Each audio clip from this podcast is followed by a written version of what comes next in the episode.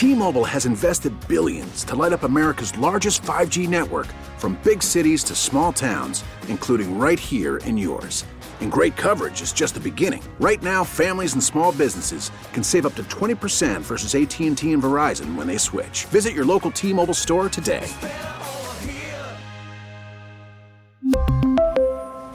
Plan savings with 3 lines of T-Mobile Essentials versus comparable available plans. Plan features and taxes and fees may vary.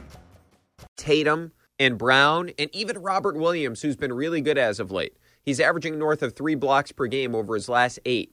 And I mean, if you look at that three man lineup right now, the Robert Williams, Jayson Tatum, and Jaylen Brown trio, it really has been one of the best in the entire NBA this year. When those guys are together on the court, it's pretty remarkable to see what they're doing. They're outscoring the opponents by 18.2 points per 100 possessions when they're on the court together.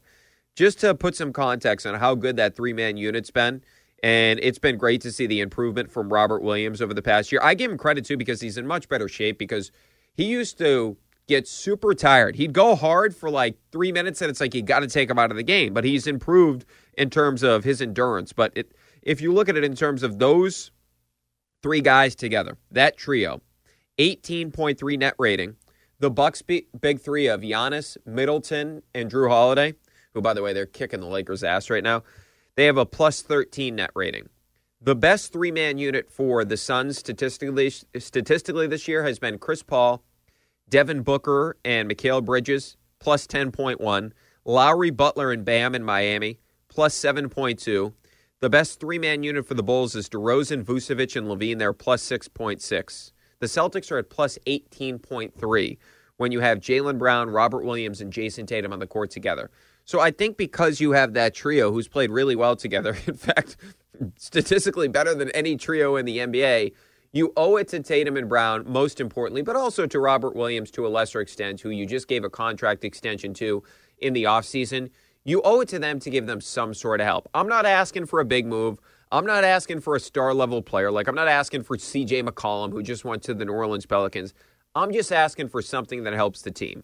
Because the problem is, if you do make all these moves to get under the luxury tax and you don't add somebody that can help now in this run into the postseason, that's when you start to irritate Tatum, you start to irritate Brown, and as I said earlier, to a lesser extent, Robert Williams. So you got to give them something. If it's a shooter, whatever it is, you have got to go get them something.